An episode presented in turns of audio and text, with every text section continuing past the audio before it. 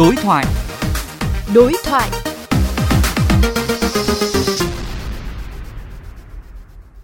Mới đây, trong một chương trình truyền cảm hứng về áo dài tại trường Trung học phổ thông Marie Curie thành phố Hồ Chí Minh, nghệ sĩ Kim Xuân đã đề nghị việc Sở Giáo dục Đào tạo thành phố Hồ Chí Minh, các trường trung học phổ thông trên địa bàn thành phố khuyến khích học sinh nam mặc áo dài vào sáng thứ hai hàng tuần. Đây là lời đề nghị rất đáng xem xét, nhưng làm sao để áo dài thân thiện với học đường và đề xuất mang tính khả thi? Đối thoại với phóng viên Hà Kiều về vấn đề này, nhà phê bình mỹ thuật Nguyễn Đức Bình, chủ nhiệm Trung tâm hỗ trợ phát triển áo dài ngũ thân truyền thống chia sẻ. Thưa nhà phê bình mỹ thuật Nguyễn Đức Bình, đã có rất là nhiều tranh luận của thầy cô phụ huynh và các bạn học sinh xung quanh đề xuất nam sinh mặc áo dài mỗi thứ hai đầu tuần. Xin hỏi quan điểm của ông về đề xuất này ạ? Có một cái ý kiến mà tôi rất đồng tình. Đó là một cậu uh, nam sinh cậu ấy uh, có bày tỏ rằng là cậu ấy uh, mặc áo dài và bố mẹ thì rất là ngạc nhiên mà mày mặc cái cái cái dạng gì thế này nhưng mà cậu bảo con mặc theo cố tức là mặc theo ông. Và đây có nhiều ý kiến của các em học sinh. Có nói rằng là tại sao người lớn luôn luôn dạy chúng con là phải biết tôn trọng quý trọng văn hóa phát huy bản sắc.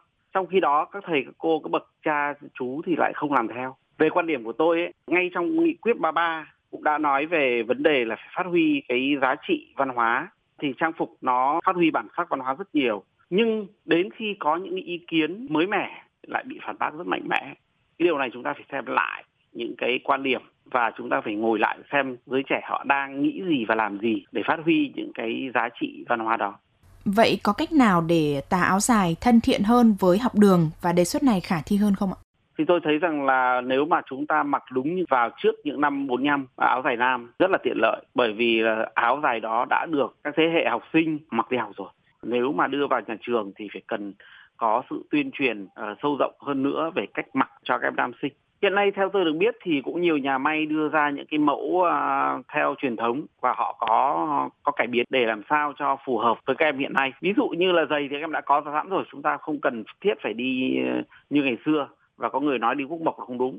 Cái ờ, khăn đội một số nhà thiết kế đã thiết kế rất tiện lợi rồi không phải quấn và không đóng sẵn cứng. Nó như là một cái mũ đội đầu nguyên vật liệu khá rẻ cũng phù hợp với cả khí hậu. Cái bộ trang phục này để đưa vào nhà trường là một cái rất là phù hợp trong bối cảnh hiện nay. Vâng xin để cảm ơn ông về cuộc trao đổi.